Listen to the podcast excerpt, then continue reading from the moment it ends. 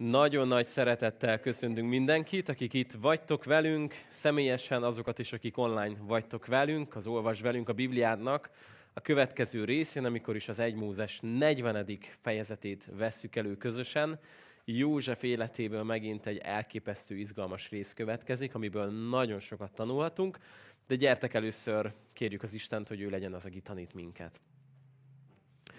Drága atyánk, hálát adunk neked azért, hogy a te igédet nekünk adtad, köszönjük, hogy olvashatjuk, hogy ezen keresztül bemutatkozol nekünk, és annyi mindent megtudhatunk rólad, a te szeretetedről, kegyelmedről, igazságodról, szentségedről, és köszönöm, Atyám, hogy beszélsz rólunk is ezeken alapokon keresztül. Szeretnénk, Uram, hogy a ma úgy tudnál hozzánk szólni, hogy az lenne élő és ható, lenne olyan, ami mindenki számára aktuális, amit haza tud vinni, ami egy konkrét üzenet, kijelentés, kinyilatkoztatás. Kérjük ezt, Uram, a Te drága lelkeden, szellemeden keresztül. Amen. József életével foglalkozunk, és a mai részünknek az a címe, hogy valóra vált álom. Hát nem tudom, miket szoktál álmodni, és mennyire lenne jó, ha minden álmod valóra válna. Um, reggelente nálunk mindig egy, egy nagy fontos kérdés, mikor a gyerekek felkelnek, hogy ki mit álmodott, és hát azokban az álmokban aztán minden megtörténik. A repülő unikornisok, amik transformerszé változnak át, és nem tudom, hirtelen balukapitány megjelenik, tehát amit el lehet képzelni, minden megtörténik. Um, azok ilyen kis aranyos álmok. Néha vannak vannak olyan álmaink, amiket nem tudunk hova tenni, mert ilyen furcsa, nem tudjuk, biztos lehet, hogy volt valakinek olyan álma, hogy ki kellett álljál az iskola elé, és elfelejtetted a szövegedet, vagy nem úgy voltál felöltözve, hogy kellett volna. Vannak ezek a tipikus ugye rémálmok, de azok az álmok, amik ma előjönnek, azok nagyon különleges álmok, mert előre jelezte két embernek az életének legfontosabb eseményeit, és azért is nagyon különleges álmok, mert egy olyan álomfejtő fejti meg, akinek még egyetlen álma se lett valósággá. Ezért ez egy nagyon izgalmas rész József életéből, nagyon sokat lehet tanulni abból, ahogyan ő ezeket kezelte, és ahogyan megélte ezt a fejezetet. De először egy kicsit frissítsük fel, hogy hol is vagyunk most. Egy Mózes 40-nél járunk, és hogyha van nálad Biblia, ha egy kicsit visszalapozgatsz, akkor azt mondhatod, hogy ami már történt, hogy József már el lett adva rabszolgának, már Egyiptomban van, és láttuk az előző részből azt, hogy mennyire nem törte meg őt ez az időszak, nem azt olvassuk, hogy egész nap csak panaszkodott, siránkozott, és kiáltotta, hogy miért, hanem ott, ahol volt, ott az Isten dicsőségére élt. Ő volt a legjobb rabszolga, utána előléptették, ő volt a legjobb, mindenben maximumot adott, jellemesen, egyenesen, tényleg elképesztő módon helytált, majd, amikor ugye Potifának a felesége bepróbálkozik nála, és átmegy a jellemteszten egyszer, kétszer, háromszor, amikor azt mondjuk, hogy nap-nap után is, de mégsem unta meg a dolgot, mint Sámson, hanem kiállta a próbát újra, meg újra, meg újra, meg újra, és inkább elfutott, mint hogy elbukjon. A jutalom ugye az, hogy akkor börtönbe kerül, de még ilyenkor se fordult Isten ellen, hogy pedig talán lett volna itt indoka, hogy, hogy nem érti, hogy miért így történnek a dolgok az életében. És itt, itt jutottunk el a 39. fejezetnek a végéhez, amikor is azt olvastuk, hogy, hogy mert az Úr Józseffel volt, és szerencsésé tett mindent, amit csak cselekedett, még itt a tömlöcben, ebben a házban, a börtönben is. Szóval itt veszük fel a fonalat, József mondjuk azt, hogy őrzi még azokat az álmokat, amiket kapott gyermekként, fiatalként, azokat magával hozta, de eddig mit látott azokból megvalósulni? Hát nem sok mindent, sőt semmit. Sőt azt látja, hogy az élete így lefelhalad. Néha volt egy-két pillanat, mint hogy na most talán nincs is annyira rossz helyzetem, Potifár észrevett bennem valamit, aztán megint a börtönbe találom magam. Szóval nagyon nehéz helyzetben van, és akkor a 40. fejezet első versénél nyissuk ki így folytatódik a történet.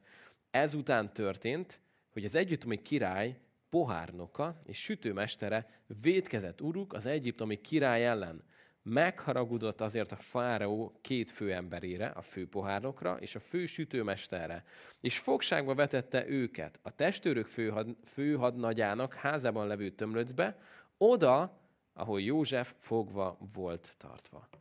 Na hát ez egy nagyon fontos rész, amit itt látunk, azt látjuk, hogy mi történik? Van két ember, két főember, főpohárnok, fősütőmester, valami rosszat csináltak, védkeztek az uruk ellen, beindul az emberi agy, elkezdünk gondolkodni, hogy mit csinálhattak. Nekem van egy elég sanda gyanúm, hogy mit csinálhattak. Ugyanis ez a két pozíció, amit ők betöltöttek, ez nem annyi volt csak, hogy itt a pohár odadom neki, és akkor igyon, itt, a, itt az ennivaló odadom neki, hanem ez nem lehetett akárki. Mi kellett ehhez? Mi kellett nagyon nagy, magas mértékben, hogy meglegyen ezekben az emberekben az uralkodó oldaláról? Lojalitás, bizalom. Ugyanis abban a korban, amikor az uralkodók nagy része miben halt meg? Mérgezésben. Akkor ez nem egy apróság volt, hogy kitől kapod meg a poharat. Kitől kapod meg a poharat, és kitől kapod meg az ennivalót. Szóval ki az, aki összefogja, hogy mit eszel, ki az, aki összefogja, hogy mit iszol. Amire én gondolni tudok, de ez csak az én saját agyam szüleménye, hogy amiért mind a kettőt börtönbe zárta hirtelen, és később majd csak az egyik lesz kivégezve, ezért nem biztos, hogy tudta, hogy mi történt, de elképzelhető, hogy történt egy mérgezés, és mondjuk tegyük fel, hogy nem a fáró ivott belőle, vagy nem a fáró evett belőle, hanem egyik másik embere rosszul lett, meghalt, és nem tudták még biztos, hogy most megmérgezték, nem mérgezték meg, uh, merénylet volt, vagy nem, de azért menjünk biztosra, szabaduljunk meg a két főembertől, akik, akik benne lehettek ebbe az egészbe. Ez egy elmélet. Vagy így volt, vagy nem, teljesen mindegy. A lényeg az, hogy mind a ketten börtönbe kerültek, és van itt egy ilyen aranyos mondat, és történt, hogy pont oda kerültek, ahol József is volt. Na most, ha már egy ideje jársz az Úrral, akkor a te életedben is vannak ilyen mondatok, nem? És történt, hogy pont oda ültél le a buszon, ahol majd valaki ott melletted megszólított. És történt, hogy pont oda költöztél, ahonnan kiderült, hogy a szomszédod majd. És történt, hogy pont úgy döntöttél, hogy ma nem oda, hanem inkább a másik boltba megyek, és összefutottál valakivel. Micsoda véletlen, ugye? Nagyon nem véletlen, hogy Istennél nincsenek véletlenek. Szóval szeretném, ezt tudnád magad előtt tartani a nap 24 órájában, hogy nem véletlen az, ami történik az életedben. Az, hogy kik kerülnek mellét, hogy kik tűnnek el mellőled, hogy milyen emberekkel vagy körülvéve. Az, hogy ez a két ember ide kerül ebbe a tömlöcbe, az Isten tervének egy nagyon konkrét része volt, hogy ezen keresztül majd látni fogjuk, mi fog történni.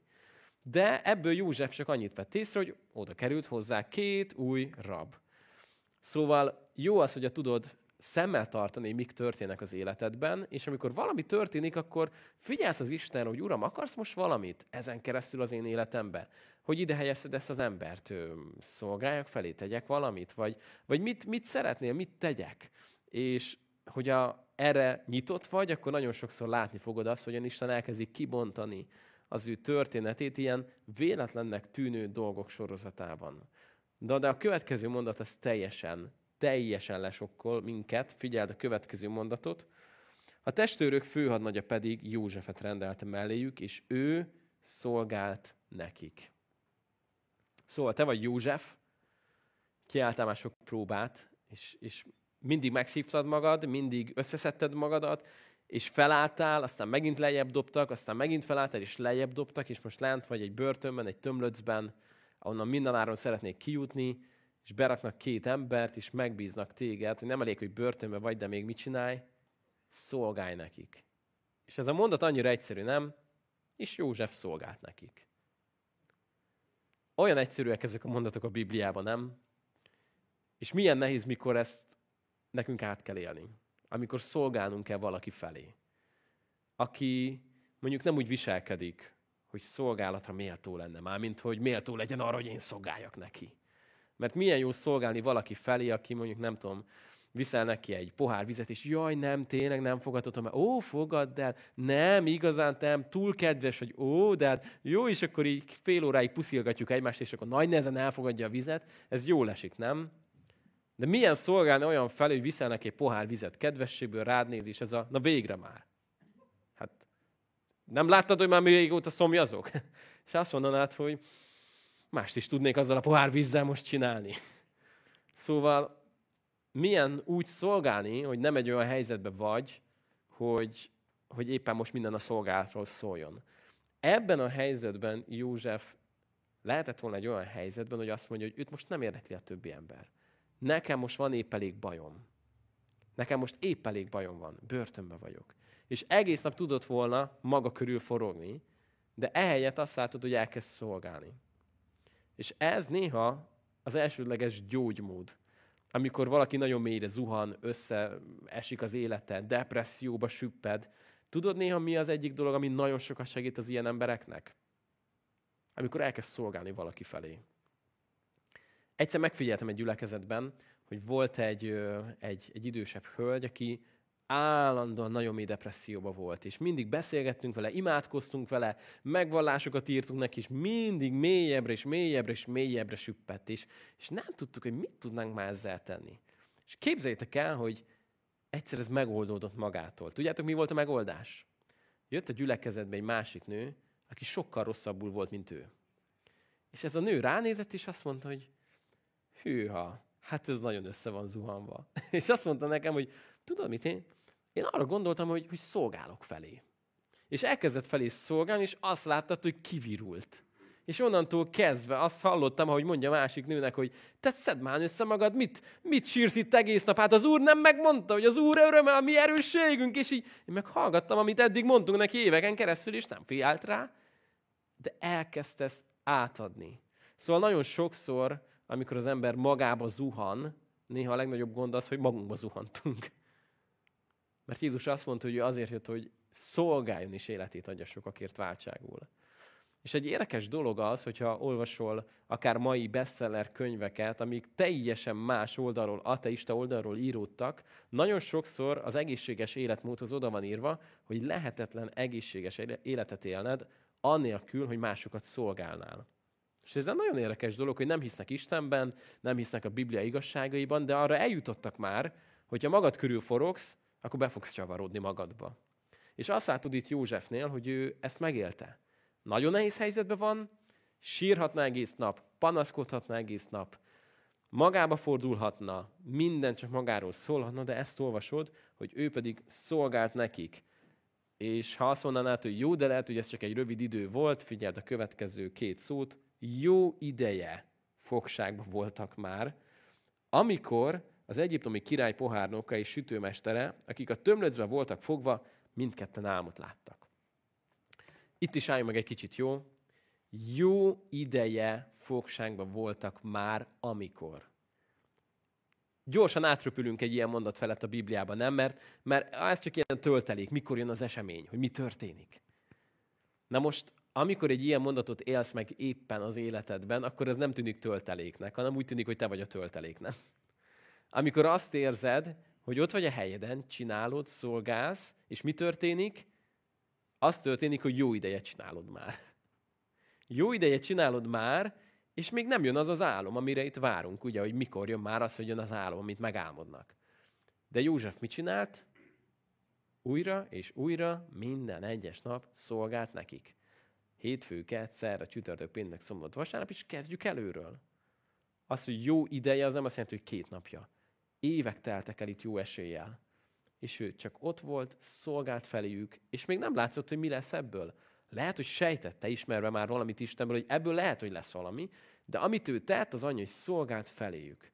És ez egy olyan, olyan igazság az Isten igéjéből, amit ma újra és újra kicsit le kell poruljunk, a kitartás a hosszú tűrésnek az igazsága. Amikor azt mondja a Biblia, hogy hosszú tűrésre van szükségetek, hogy egyen rajtatok az ígéret, sőt azt mondja, miközben Isten akaratát cselekszitek, egyen rajtatok az ígéret. Emlékszel Jézusnak a tanításaira, mikor azt mondja, hogy mondott nekik egy példázatot arról, hogy az imádkozásban milyenek legyenek? Kitartóak, állatatosak, és soha ne adjuk fel.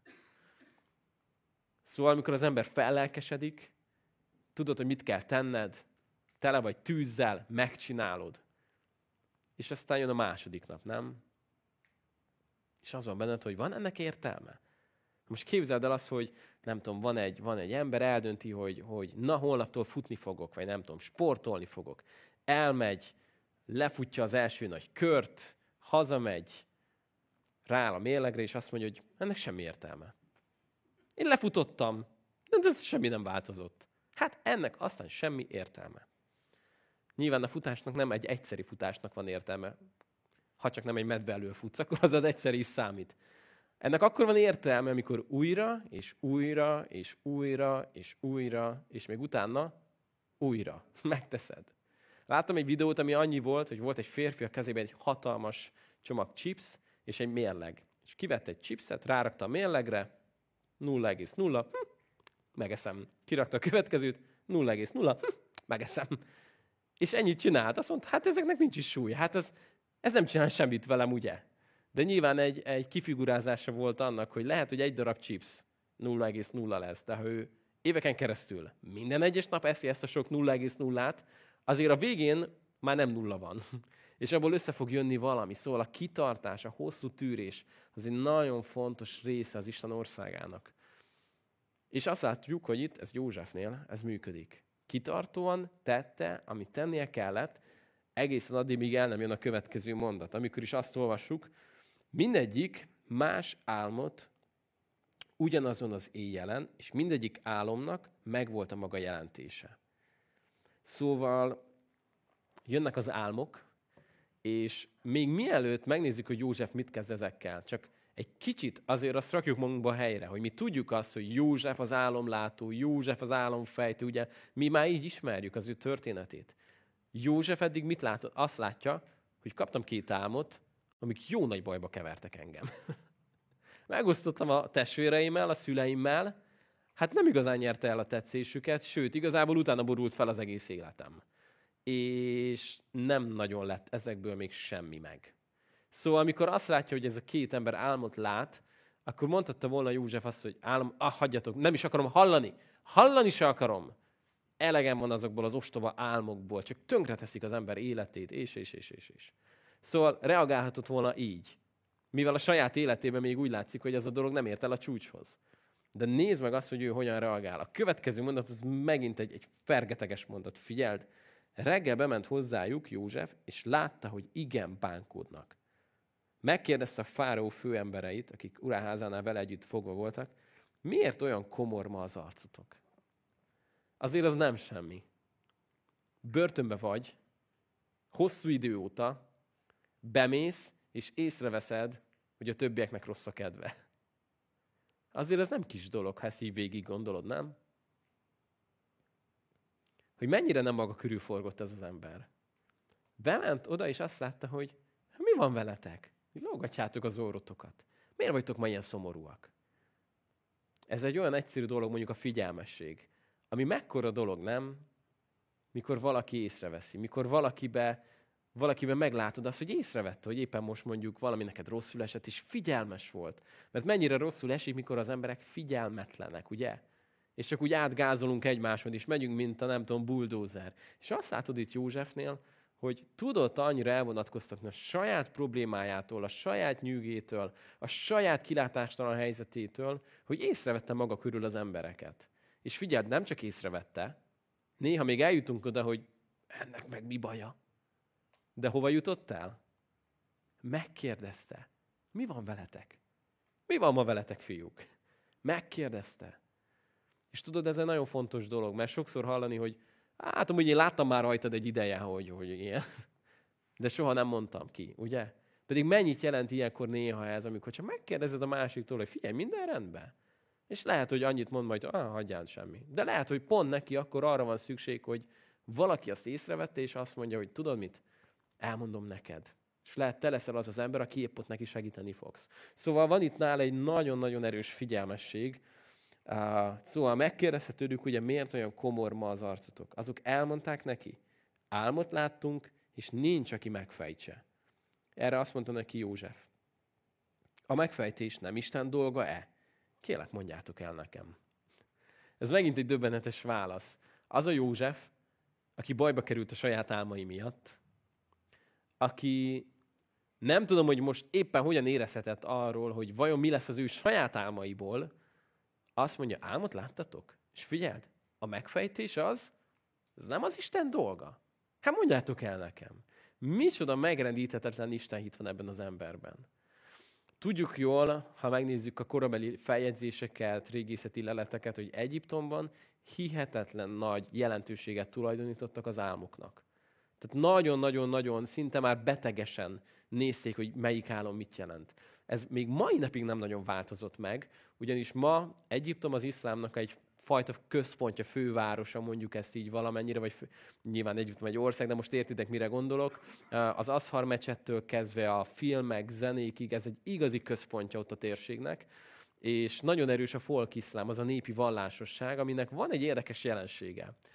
Mai napig az álmok, azok, azok valami természetfeletti nagyon erős üzenetet hordoznak, és olyannyira, hogy azt mondják, hogy ha egy proféta álmodban neked mond valamit, biztos, hogy igazat mond, mert nem hazudhat álomban. Na most ebbe tudod, mi az érdekes? Rengeteg muszlim barátom van, akik már nem muszlimok, mert úgy tértek meg, hogy azt mondták, hogy Barna, megjelent nekem Iszá, az Jézusnak a neve ott, álmomba. És elmondta, hogy ő az út, az igazság és az élet, és hogy a Korán hazudik. És én felkeltem, és téptem a hajam. Mert nem hazudhat álmomban egy proféta. De azt mondta, hogy a Korán hazudik. Akkor most a Korán hazudik, vagy ő hazudik? Mi lesz ebből? Mi lesz ebből? És rengetegen térnek meg ma álmon keresztül. A hivatalos statisztika a közel-keletről tíz megtértből hét vagy nyolc álmon keresztül tért meg. Az én statisztikám ennél sokkal másabb, akiket én ismerek, ott tízből tíz úgy tért meg, hogy volt szerepe olyan álmoknak, amik őt Istenhez vezették ezen a hosszú úton. Szóval megvan a szerepe az álmoknak, ez nem azt jelenti, hogy mindig, ha sokat vacsorázol, és nem tudom, összeálmodsz, nem tudom, vasemberrel és MacGyverrel valamit, annak nem tudom, nagyon komoly jelentősége lesz, de ne felejtsük el Jóelnél azt, hogy mit mond az utolsó napokról. Ifjaitok, véneitek, álmokat látnak, látomásokat, profétálnak. Tehát ez nyilván ott az abcselnél látjuk, amikor ezt össze is kötötték, hogy nem ezt látjuk, hogy történik. De azóta is jó ez, hogyha nem zárjuk ki ennek a lehetőségét. Ha megnézed az egész Bibliát, Isten rengetegszer szólt álmokon keresztül. Egyrészt most, ha visszafele nézünk, volt, aki az álmon keresztül szólt? Uh-huh. Csak nézzük, emlékszünk vissza. Például itt van ugye József, neki nem is kell messzi menni a családfától. Ott van Jákob, Bételnél. Emlékeztek? Álom. Jön az álom, látja, mi történik. Aztán megyünk előre, egészen elrohanhatunk az új szövetségig. Nézd meg Józsefet amikor újra és újra álmon keresztül kapta az utasítást, mit kell tennie? Szóval jó meghagyni Istennek azt a lehetőséget, hogy ébren, álmunkban, 24 órában azt tehet, amit akar. Nyilván arra is figyelmeztet minket az új szövetség, hogy nem kell mindig ezek körül rohanni, és ezek közül rohanni, hogy, hogy ilyet láttam, meg olyat. Megvan ennek a szerepe, nyilván a Bibliát nem fogja felülírni egyik álmunk se. Na de most jöjjünk ide vissza, szóval megvan az álmok szerepe, Egyiptomban megvan ma is, meg volt akkor is, és csak zárójelben megjegyzem ma, egy komoly probléma, ott egy barátom elmesélte, hogy egyik munkatárs oda megy a másikhoz, és azt mondja, hogy te figyelj, nekem megjelent álmomban Szulejmán, a proféta, és azt mondta, hogy az én lányomat a te fiat fogja elvenni. és akkor másnap jön a munkatársa aki elmondja, hogy figyelj, képzeld el, nekem meg Yusuf jelent meg, vagy éppen mit olyan Daud, Dávid, és azt mondta, hogy semmiképp nem veheti el az én fiam a te lányodat. Na most mit évők legyünk? Tehát, hogy az emberek ezzel már nagyon visszajelnek, és mindenki fűtfát hazudik, de itt, ebben a korban, ahol József élt, ez egy nagyon-nagyon-nagyon kitüntetett helye volt az álmoknak is. Ezért, hogyha valaki álmokat megfejtett, azt nagyon magasra tudták emelni. És abban hittek, hogy az istenek megadják az álmoknak a megfejtését. Itt direkt mondtam, amit mondtak az egyiptomiak, hogy az álmok megfejtése kinek a dolga? Az Isteneké. Figyelj, József mit mond? Azt mondja, a megfejtés nem Isten dolga. Na ez már azért ott egy apró odabökés nekik, nem? Nem az egy Isten dolga az álmok megfejtése. Hát ezen még nem vesztek össze, meg amúgy is börtönben vannak, szóval nem sok értelme van ott már verekedni, de elmondták neki. És akkor jön az első álomnak a, az elmondása, elmondta azért a főpoárnak az álmát Józsefnek. Ezt mondta neki. Álmomban íme egy szőlőtő volt előttem. A szőlőtőn három szál vesző volt.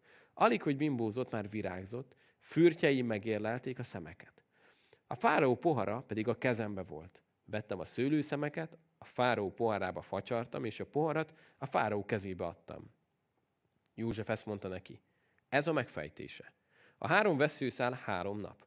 Három nap múlva a fáró felemel téged, visszahelyez hivatalodba, kezébe adod a poharát, előbb tiszted szerint, amikor pohárnoka voltál. Csak hogy azután emlékezz meg rólam, amikor jól lesz dolgod, és kérlek, cselekedjél irgalmasságot velem, emlékezz meg rólam a fáró előtt, szabadíts meg engem ebből a házból. Mert galádul raboltak el engem a héberek földjéről, és így sem cselekedtem semmit, hogy tömlöcbe vessenek. Szóval elhangzik az álom, úgy, hall, úgy látszik, hogy borzasztó gyorsan jött a megfejtés Józsefnek, azon nyomba, mondta is, kapta az Istentől, és figyelt, hogy ez milyen hitbeli dolog volt. Még nem is tudta, hogy mit álmodtak, nem? De azt mondta, hogy a megfejtés az Isten dolga, szóval mondjátok el nekem. Azért ehhez micsoda Isten bevetett bizalom kell, nem? A megfejtés az Isten dolga. Mondjátok el nekem, és ezt minden nagyképűség nélkül József tudta, hogy ha Isten akarja, akkor ezt ki fogja nekem jelenteni, és én el fogom nektek mondani. És ennyire gyorsan, ilyen gyors vezeték nélkül hálózat nem is létezik. Elmondták az álmot, már József mondja is, hogy mi fog történni. Hogyan lehet ezt letesztelni, hogy jó a megfejtés, vagy nem? Három nap múlva kiderül, ugye? A legtöbb ószövetségi proféciánál is volt ez a szűrő, onnan tudtattad, hogy igaz vagy hamis a proféta, hogy, amit mond, ha beteljesedik, akkor igaz. Uh, nyilván ez most nem kell egy lapon említeni mondjuk a boszorkányperekkel, ugye? Vízbe folytjuk, ha meghal, akkor nem volt boszorkány. Ha nem hal meg, akkor boszorkány, akkor meg kell öljük valahogy máshogy is. Tehát, hogy kicsit volt abban egy, egy logikai, talán malőr, de amit itt látunk egyértelműen, hogy József nem valami rébuszokba beszélt, hogy ez azt jelenti, hogy így majd, és így most a dolgokat, hanem konkrétan elmondta, három nap múlva ez fog történni.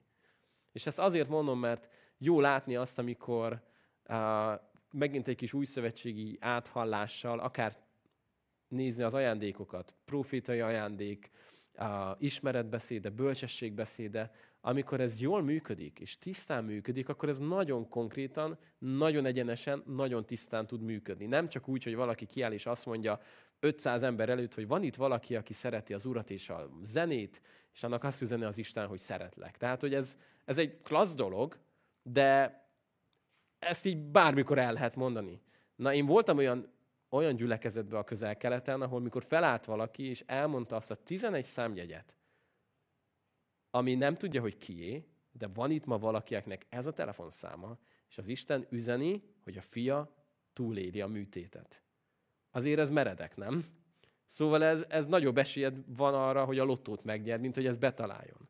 És amikor feláll az a nő, aki életében először van ott a gyülekezetbe, a fia műtétem van, élet-halál között, azért jött el az édesanyja muszlimként, hogy hát ha, hát ha itt van egy Isten, aki tud csodát tenni, és feláll, hogy az a 11 számjegy az az én telefonszámom. Ez, ez olyan konkrét, mint a Józsefé, nem? Tehát azért ez már nem olyan, hogy tán csak bejön. Szóval látszik az, amikor valami nagyon kristálytisztán működik az Istentől, és látszik az, amikor mi az, amikor valami egy ósdi hamisítvány. Na József konkrét volt. Azt mondta, hogy három nap ez fog történni. A fáró fel fog téged emelni. Amikor ezt hallotta ugye a barátunk, a másik főember, akkor azt mondta, hogy hát itt ilyen jó dolgok történnek. Hát ha itt ilyen jó, jó, jók a megfejtések, akkor én is előhozakodok az álmommal. Azt mondja, látta a fősütőmester, hogy jól magyarázott, és azt mondta Józsefnek, álmodtam én is. Íme, három kosár kalács volt a fejemen, a felső kosárban a fáró mindenféle süteménye volt, és a madarak ették azokat a kosárból a fejemről. József így felelt, ennek pedig ez a magyarázata. Hát József helyébe itt mondtuk volna azt, hogy Ámos vagyok, figyelj, vagy holnap mondd el, jó? Vagy térjünk rá vissza három nap múlva. Addig meg kerüljük egymást, ha lehet. Mert valószínűleg könnyű volt Józsefnek elmondani az első államüzenetét, ami arról szólt, minden szép és jó lesz, a fáró fel fog téged emelni. Na most a második álom magyarázata az, hogy föl fogja emelni a fejedet. De csak a fejedet. Tehát, hogy szó szerint szinte ez hangzik el, azt mondja József, ennek a magyarázata ez, három kosár, három nap. Három nap múlva fejedet véteti a fáraó, és a fára akaszt fel téged, madarak eszik le rólad a húsodat. Amennyire figyelmes volt eddig József, most kicsit annyira kíméletesen ezt így megfogalmazta. Képzeld el, hogy hogy telt a következő három nap a börtönbe. Szerintem nem sokat beszélgettek. Szerintem volt azért egy kis feszültség, ugye? Az egyik abban reménykedett, hogy bárcsak, remélem, hogy ez a József tényleg az, aki, tehát, hogy ő, ő ezt tényleg az Istentől vette. A másik meg lehet az volt, hogy Egyiptom összes istenére ez az ember ne tudjon álmot fejteni. És akkor itt jön ugye a feloldás. Harmadik nap Fáró születésnapja volt, vendégséget rendezett minden szolgájának, és akkor a fő pohárnokot és a fő sütőmestert is visszahozta szolgái közé. És a fő pohárnokot visszahelyezte pohárnokságába, és ő nyújtotta a poharat a fáraó kezébe. A fősütőmestert pedig felakasztatta, ahogy József megfejtette álmukat. És itt várnánk el a következő mondatot, annyira szép, költőjesen, ugye? És ekkor az, aki életbe maradt, eszébe jutott József, oda ment a fáróz, és azt mondta, hogy fáró, örökké, mit tudom én, lenyugvó nap, meg minden is, hadd mondjam el neked, nem akarlak terhelni, de van egy ember a tömlőzben, aki szóról szóra elmondta nekünk, hogy ez fog történni. Isten nagy embere, álmokat fejt meg. Valószínűleg igazságtalanul került oda. És megígértem neki, hogyha be, beteljesedik ez az álom, nem fogok elfeledkezni róla. Olyan szép lenne ez a mondat, nem? Figyeld a befejezést, de a főpuhárnok nem emlékezett meg Józsefről, hanem elfelejtkezett róla.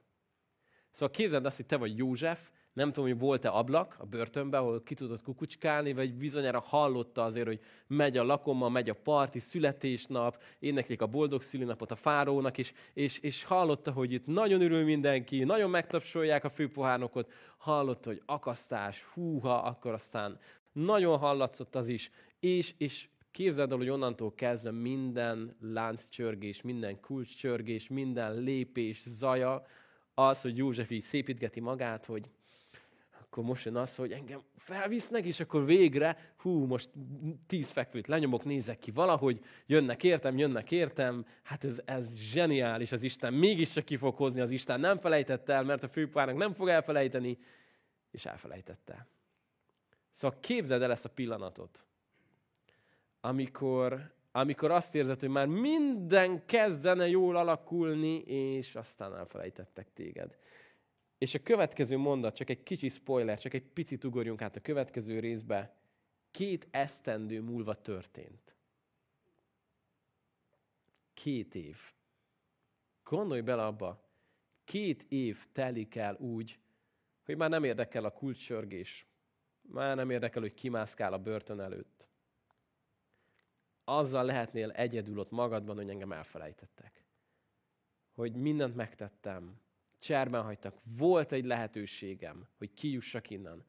De itt fogok a börtönbe megrohadni, és vége mindennek. Szóval, hogy kézzel mennyire le tudott volna ezt téged nyomni. Nem tudjuk, hogy a két év alatt mi történt ott bent fel. De ahogy ismerjük az életét eddig, meg amit ezután látunk belőle, jó eséllyel nem, nem magába zuhant, és nem egy mély depresszióba volt. Az én tippem az, hogy ugyanazt csinálta, mint előtte, szolgált azokat, akiket kellett. De képzeld el, hogy mennyire nehéz lehetett ez a két év. Sőt, az is lehet, hogy nem nehéz elképzelned. Az is lehet, hogy voltál már ilyen időszakban, vagy éppen most vagy olyan időszakban, amikor telik az idő, és Isten megígért neked valamit, és még nem látod azt teljesülni.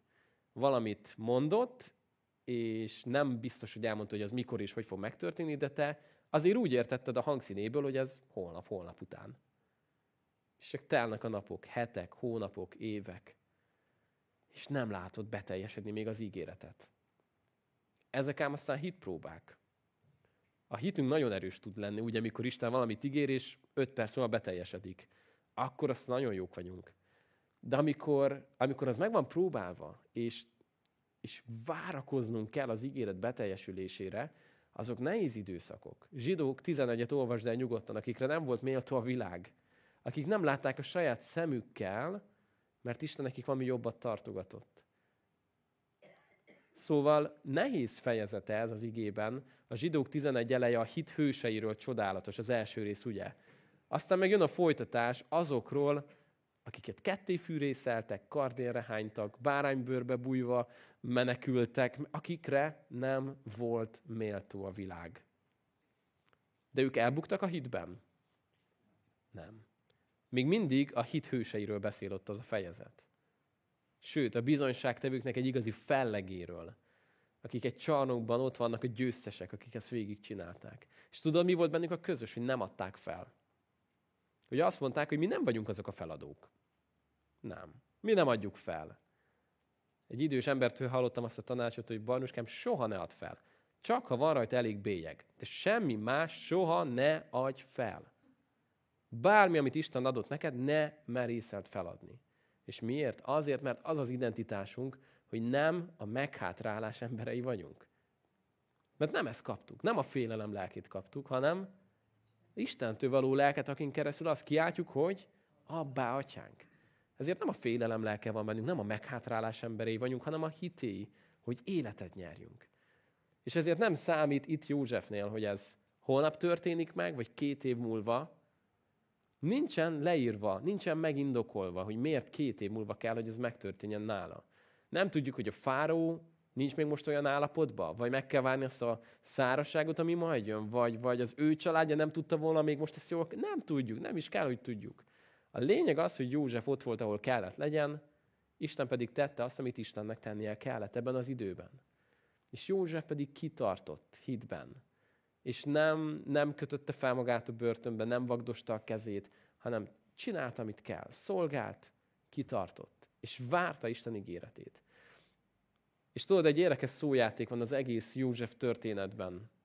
Amikor azt olvasod Józsefről, hogy a főpohárnok nem emlékezett meg róla, összevetve az, amikor azt olvasod, hogy az Isten pedig megemlékezett, és vele volt. És vannak ilyen érdekes áthallások az új szövetségben megint. Amikor itt József azt kéri, és könyörök szinte a főpohároktól, hogy kérlek, emlékezz meg rólam majd a fáró előtt. Úgy, úgy belém hasít az úrvacsora, nem? Amikor Jézus azt mondja, hogy ezt tegyétek az én emlékezetemre. Valamennyiszer csak fogjátok azt a kenyeret, és isszátok a poharat. Az Úrnak halálát hirdessétek, amíg eljön. Ezt cselekedjétek az én emlékezetemre. Szóval megvan a szerepe az emlékezésnek. Megvan a szerepe annak, mikor újra és újra és újra emlékeztetjük magunkat az Istennek az ígéreteire. Nem azért, mint hogy elfelejtette volna, nem azért, mint hogyha ha mi nem emlékeztetnénk, akkor ő nem tudná kívülről elmondani őket, hanem azért, mert néha erre nekünk nagyon nagy szükségünk van, hogy újra és újra elmondjam. Amikor most tanuljuk például Barnival a szorzótáblát, és néha megkérdezem, hogy fiam, mondd már el nekem azt a hetes szorzót. Ó, apa, minek? Ó, mondom, csak szeretném újra hallani, hogy, hogy biztosan meg legyen nálam is. Nyilván nem vagyok matek zseni, de azért a hetes szorzó az még mély nyomokban ott van bennem valószínűleg nem nekem kell azt újra és újra halljam, de azt, amikor ő elmondja újra és újra és újra és újra, akkor látom, hogy az elkezd bennem megerősödni. És amikor Isten megkérdez tőlünk dolgokat, akkor ő mindig tudja a választ, nem? Csak akar, hogy mi is tudjuk. Amikor, amikor elmondja a jelenések könyvében, hogy melyik gyülekezetet milyennek látja, ó, hát azok a gyülekezetek nagyon látták magukat, nem? De Jézus pont azt akarta, hogy figyeljetek, én most elmondom nektek, hogy én hogyan látlak titeket. Hogy lássátok magatokat úgy, ahogyan én látlak. Mert hogy az a nevet, hogy, én pedig azt mondom, hogy. Szóval nagyon fontos az, hogy együtt lássunk az Istennel. És ezért nagyon bátorítlak arra, hogy Isten ígéreteit vedd a kezedbe, tanulmányozd, zárd a szemedbe, agyadba, szívedbe, szádba, legyen telve ezzel az életed. Újra és újra és újra legyenek ott benned ezek az ígéretek. Én nem tudom, hogy Józsefet mi tartotta életbe, de szerintem előjöttek benne azok az álmok. Amikor újra lefeküdt este ott a tömlöcbe, és előtte volt az az álom. És látta azt, hogy megfejtettem két álmot. És megtörténtek. Lehet, hogy három nap múlva már meg is történtek. Lehet, hogy az enyém már kicsit több, mint három napja van. De hiszem azt, hogy Isten okkal adta nekem ezeket. Hiszem azt, hogy ez is be fog teljesedni, úgyhogy kitartok, nem adom fel. És nem sokára látni fogod azt, ahogyan elkezd ez az eseményláncolat kibontakozni az ő életében. De nekem nagyon nagy példa Józsefben az, hogy attól, hogy a saját életébe ez a terület még nem állt teljesen a helyére, úgymond nem, nem látta beteljesülni az ígéreteket, attól még nem azt mondta a többi ember álmára, hogy hagyjatok engem békén, én nem is, én nem is hiszek az álmokban, meg ha én most csalódtam az Istenben, hanem attól még tudta, hogy ez igaz, attól még tudta, hogy ez valóság. És tudott is szolgálni mások felé. Akkor is, amikor nála volt valami, ami, amire mondhatta volna, hogy engem hagyjatok békének, most épp elég bajom van magammal, én, én most nem akarok másokkal foglalkozni. Szolgált, és használta azt, amit Isten adott neki. És ezen keresztül fog majd az ő élet is helyreállni. Mert a sok elfelejtkezés után egyszer majd valakinek eszébe fog jutni, hogy ott van még az a József. Szóval szeretnék, szeretnélek ma erre bátorítani, hogy amibe vagy, lehet, hogy már két éve, lehet, hogy csak három napja, lehet, hogy 22 éve, hidd el azt, hogy amit Isten megígért, azt ő meg is tudja tenni. Most már egyre több mindenre fogunk visszafele utalgatni. Emlékeztek Ábrahámnál? Hitt az Istennek, és Isten igaznak fogadta el, mert azt mondja a római levélben páróla, hogy elhitte azt, hogy amit Isten ígér, azt meg is tudja tenni. Ábrámnak voltak hibái. Kezdjük el még egyszer előről olvasni? Voltak hibái, nem is kevés. De volt valami, amiben megrendíthetetlen volt. Hogy elhitte az Istennek, hogy amit megígért, azt meg fogja tenni. Olyannyira meg, megbizonyosodott ebben, hogy vitte a fiát fel a múriára, és azt mondta, hogy még ha meg is hal, majd feltámasztja az Isten. Mert azt mondja a zsidók levél, hogy mert hitte azt, hogy kell még a halottak közül is visszaadja majd úgy, hogy itt aztán még nem volt Lázár, meg nem voltak ilyen feltámadásos történetek, tehát ő azt mondta, hogy nem tudom, hogy ez hogy működik, de majd megoldja. Ha kell, ő megoldja, mert megígérte. Szóval bátorítalak arra, hogy bármibe vagy, lehet, hogy éppen most fent vagy Egyiptom csúcsán, te vagy a második ember, és gyönyörködsz Isten ígéreteiben, de lehet, hogy még épp egy tömlöcbe vagy, és csak azt tudod, hogy Isten neked adott egy álmot, egy ígéretet, és azon gondolkodol, hogy vajon elfelejtkezik rólam. De egy gyönyörű párhuzam és ellentét pár az igében az az, hogy amit látunk, hogy még ha emberek el is feledkeznének róla, az Isten soha nem feledkezett meg róla. És képzeld el, hogy mi az érdekes. Már a végéhez közeledünk. József bent van egy lukban. Egy jó eséllyel ablak nélküli sötét tömlöcben. Ott tengeti a napjait. És arról álmodozik, és arról gondolkodik, hogy mi történhet kint a nagy Egyiptomban, a nagy világban. És ő nem is sejti, hogy a kamera, az összes reflektor, az nem Egyiptomot veszi, meg nem a nagy fesztiválokat, hanem mit vesz? Azt a lukat, ahol ő éppen van. Ő nem is sejti, hogy hosszú fejezeteket fogunk erről olvasni a Bibliában. Ő el se tudta ezt akkor képzelni, hogy mennyire történelmileg fontos az, ami ott történik bent a börtön falain belül. Ő arról álmodozhatott, hogy mi van kívül, ahol történnek a dolgok. De az igazán nagy dolgok ott történtek belül benne. És ezt talán néha elfelejtjük. Mi szeretnénk, ha mindig történnének dolgok kívül, ugye? Imádkozunk valamiért, egy idegesítő ember van a környezetedben, és Uram, kérlek, szabadíts meg a gonosztól, változtass meg ezt az embert. És Isten azt mondja, hogy tudod mit? Ezt az imát most nagyon gyorsan meg fogom hallgatni. Halleluja, úgyhogy meg foglak téged először itt belül egy kicsit dolgozni. De Uram, én nem ezt vártam, én konkrétabban fogalmazok. Őt változtass meg. És az Isten meg azt mondja, hogy én meg először benned akarok változtatni. És minél mélyebben dolgozik Isten benned, annál messzebbre nyúl majd rajtad keresztül. És hát most Józsefben elég mélyre nyúlt. Elég sok mindent átélt. De majd látni fogod, hogy amikor fent lesz a csúcson, akkor sem fog elszállni magától. Mert nagyon mélyre mennek most a gyökerei. Kívülről nézve azt láthatnád, hogy semmi nem történik. Láttam egyszer egy fotót, egy nyugodt tengerről, és oda volt írva, hogy a következő kép a második világháború leghevesebb tenger alatt jár ütközetét ábrázolja. És mit látsz felül? Egy nyugodt tengert. Nem is sejted, hogy mi történik ott lent alul. És néha ez történik, hogy kívülről úgy látszik, hogy semmi nem történik, nem? De mi néha alul történik lent, azok néha a leghevesebb tenger alatt járó ütközetek bennünk. De aztán, amikor ott megtörténik a lényeg, amikor Isten mélyen ott a gyökereinkbe dolgozik, akkor aztán utána elkezd az megjelenni, amikor a szárba nő. És utána van egy egészséges gyökér, amit helyre rakott bennünk, és elkezd termést hozni. 30-szoros, 100-szorost. De van gyökér, ami eddig dolgozott.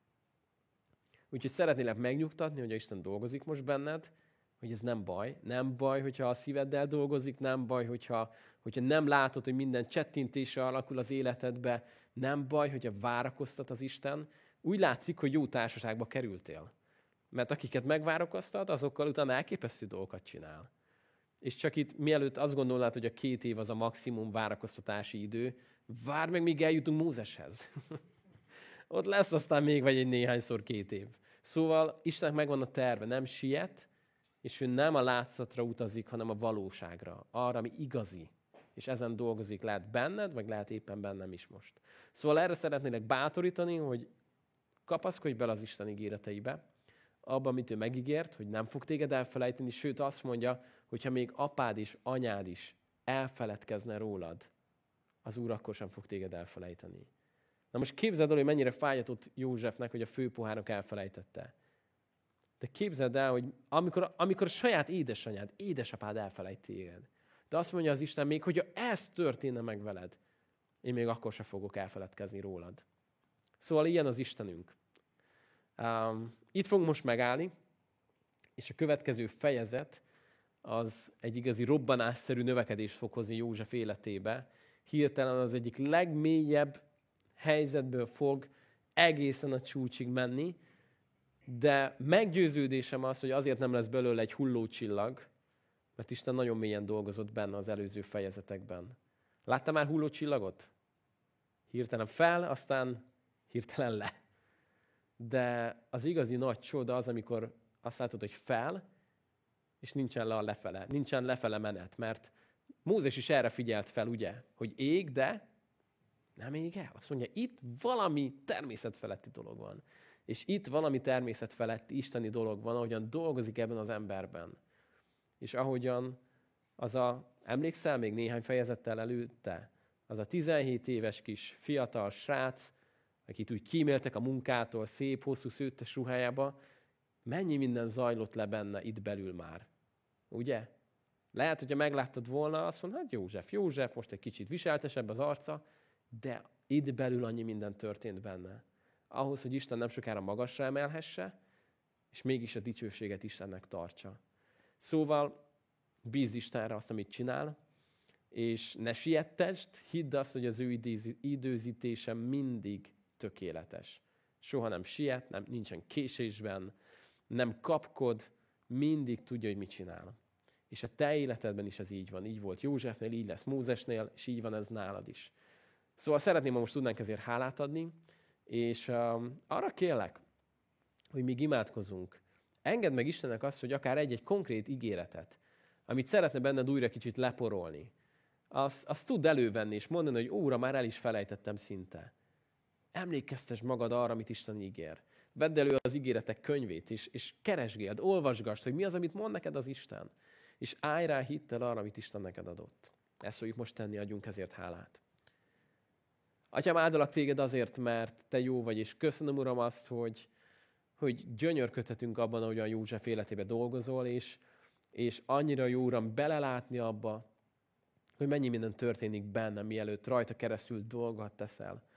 És szeretnénk, Uram, azért imádkozni, hogy mi is lehessünk jó eszközök a Te kezedben, Uram, hogy ne, ne csak a gyümölcsöket, ne csak a, a sikereket lássuk, hanem engedjük azt, hogy a veled való kapcsolatunk elmélyüljön, és Te a szívünkre beszélj. Szeretnénk Uram megengedni azt, hogy amíg az ígéretek beteljesülnek az életünkben, addig az ne csak egy üres várakozással teli időszak legyen, hanem a legszebb időszakok, amiket veled töltünk. És köszönöm, Atyám, hogy teljesen bizonyosak lehetünk abban, hogy amit te ígértél, azt meg is adod. Köszönöm, hogy megtartod a te szavadat. Köszönöm, hogy hamarabb fognak a hegyek összeomlani, mint hogy te elfeledkeznél a te ígéreteidről. Szeretnék, Uram, most azokért imádkozni, akik nehéz helyzetben vannak, hogy tudjanak, Uram, kitartani, tudjanak belét kapaszkodni, és um, tudjanak, Uram, felszabadulni abból, hogy csak maguk körül forogjanak. És vegyék észre, Uram, maguk körül az embereket, a szolgálti lehetőségeket. Tudjanak, Uram, úgy, mint József szolgálni, és ott lenni, jelen lenni. És köszönöm, Atyám, hogy így ebből a börtönből egy, egy virágos kert lehetett József életébe. Köszönöm, Atyám, hogy hiába volt ott, mégse volt rab, hanem igazán szabad lehetett benned. És köszönöm, hogy ezt megadod nekünk is ma. Hogy nem a körülményeink fogságába kell legyünk, hanem bárhol vagyunk, bármi történik, Uram, benned szabadok vagyunk. És köszönjük ezt neked. Szeretnénk, Uram, ebben megerősödni. Kérjük ezt a Te fiad Jézus nevében. Amen. Mi van előttünk? 41. fejezet, amikor is most már az a cím, hogy József a fáraó álmát is megmagyarázza, és nagy méltóságra emelik. Szóval most jön az a fejezet, amire azt mondta József, hogy na végre, na végre már, juhu, de jó, hogy nem mondta el neki Isten előre, ugye? Képzeld, amikor gyerekként elmondja, hogy József, itt van a két álom, gyorsan egy ilyen gyors videóban bemutatom neked, nézd, nézd, de, de, de, ez fog veled történni, jó? Lehet, hogy József elszaladt volna ilyetébe a puszta közepébe. Ezért jó, hogy mi nem mindig látjuk előre az utazásainkat, de Isten látja, hogy mi fog történni. És amit ő megígér, azt mindig megteszi. Szóval egy hét múlva ugyanígy várunk mindenkit, ha Isten éltet még minket addig, a 41-es fejezettel, és ti is érzitek már, hogy egyre közelebb van az 50. fejezet, ahol pedig édes dolgok fognak történni, torták, sütemények, ünneplés, um, valamikor szeptemberre fog ez esni, ha minden igaz, ha jól számolgatunk, úgyhogy addig még várunk egy jó, izzadós nyár, sok-sok üzenettel, de tartsatok velünk, tartsatok ki, és nem sokára elérünk a három Mózeshez is. Ott, ott lesz majd ereje, vagy szükség majd a kitartásra. Szóval, Isten áldjon mindenkit, maradjatok, még ne siessetek, beszélgessetek, akik online voltatok velünk, tőletek pedig elbúcsúzunk, Isten áldjon titeket, mindenkit várunk vasárnap, legközelebb reggel tízkor. Szia! Örülünk, hogy itt voltál online alkalmunkon. Bízunk benne, és hisszük, hogy Isten hozzád is szólt. Ő már azelőtt tudta, hogy szólni akar hozzád, hogy ma felkeltél volna. Neki csodálatos terve van az életeddel. Ha éppen problémáid vannak, vagy nehézségekben vagy, uh, ugyanakkor lehet, hogy épp az ellenkezőjét éled meg, és Isten csodálatos dolgokat tesz az életedben, szeretnénk rólad hallani, akár a nehézségekről, akár az örömeidről, vele együtt örülni, vagy éppen imádkozni érted. Írd nekünk erre az e-mail címre, amit itt látsz a képernyőn, és vissza fogunk neked jelezni. Ha itt laksz a közelben, a PCL vonzás körzetében, vagy elérhető távolságban lakunk, vagyunk hozzád, akkor gyere el hozzánk, mert nagyon szívesen megismernénk téged. Hogyha távolabb élsz, és nem tudsz eljönni hozzánk, akkor pedig szívesen segítünk neked találni egy olyan gyülekezetet, ahol tudsz olyan emberekkel beszélgetni, akik szintén Isten családjához tartoznak. Engedd meg, hogy segíthessünk neked. Legyen rajtad Isten áldása!